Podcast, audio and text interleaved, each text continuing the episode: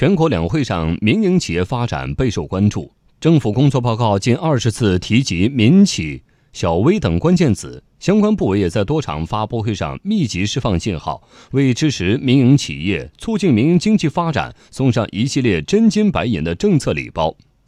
央广前方记者现场独家专访多位来自不同领域、不同团组、不同界别的民营企业家。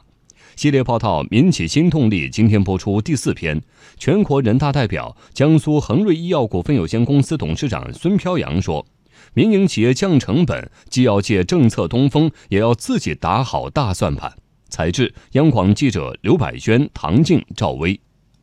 在两会小组讨论会上，全国人大代表、江苏恒瑞医药股份有限公司董事长孙飘扬时常争取发言的机会。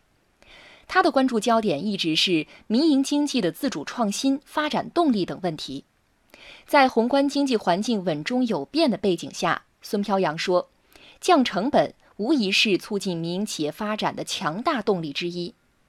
政府在今年继续送来减税降费的礼包，尤其是增值税税率改革超出预期，这为民营企业降成本提供了巨大利好。”大家都期盼已久了，而且这一次增值税从百分之十六降到百分之十三，我想呢，这是减费降税会增加企业的活力。这减费降税以后呢，企业呢会把更多的投入到技术改造、研发以及产品的上市，都有很大的推动作用。孙飘扬认为，除了借政策东风降成本，企业自身也要发力，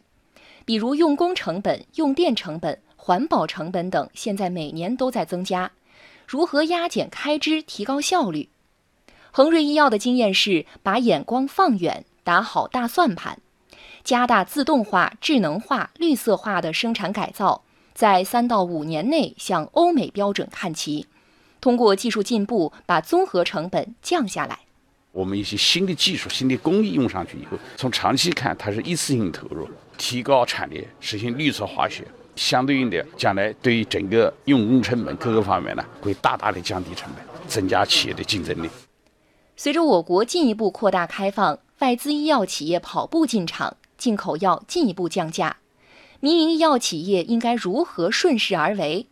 孙飘扬说：“坚持创新研发是核心竞争力的来源。对于恒瑞医药来说。”公司研发投入占销售额的比重一直以来都达到百分之十到百分之十五，并持续增长。今年，公司多个重磅创新药进入收获期，这为创新发展提供了新动力。国外这些公司的新药进来以后，满足了我们国内一些肿瘤患者临床上的急需。作为我们中国的民族制药企业，我们要不断的努力，把我们的疗效可靠、质量保证的创新药尽快的。推到市场上去，来提高我们中国患者对药物的可见性，让他们能用得起、用得好。应当是二零一九年，是我们这么多年来的研发的成果在逐步、逐步显现出来的一年。所以，二零一九年我们还是很有信心。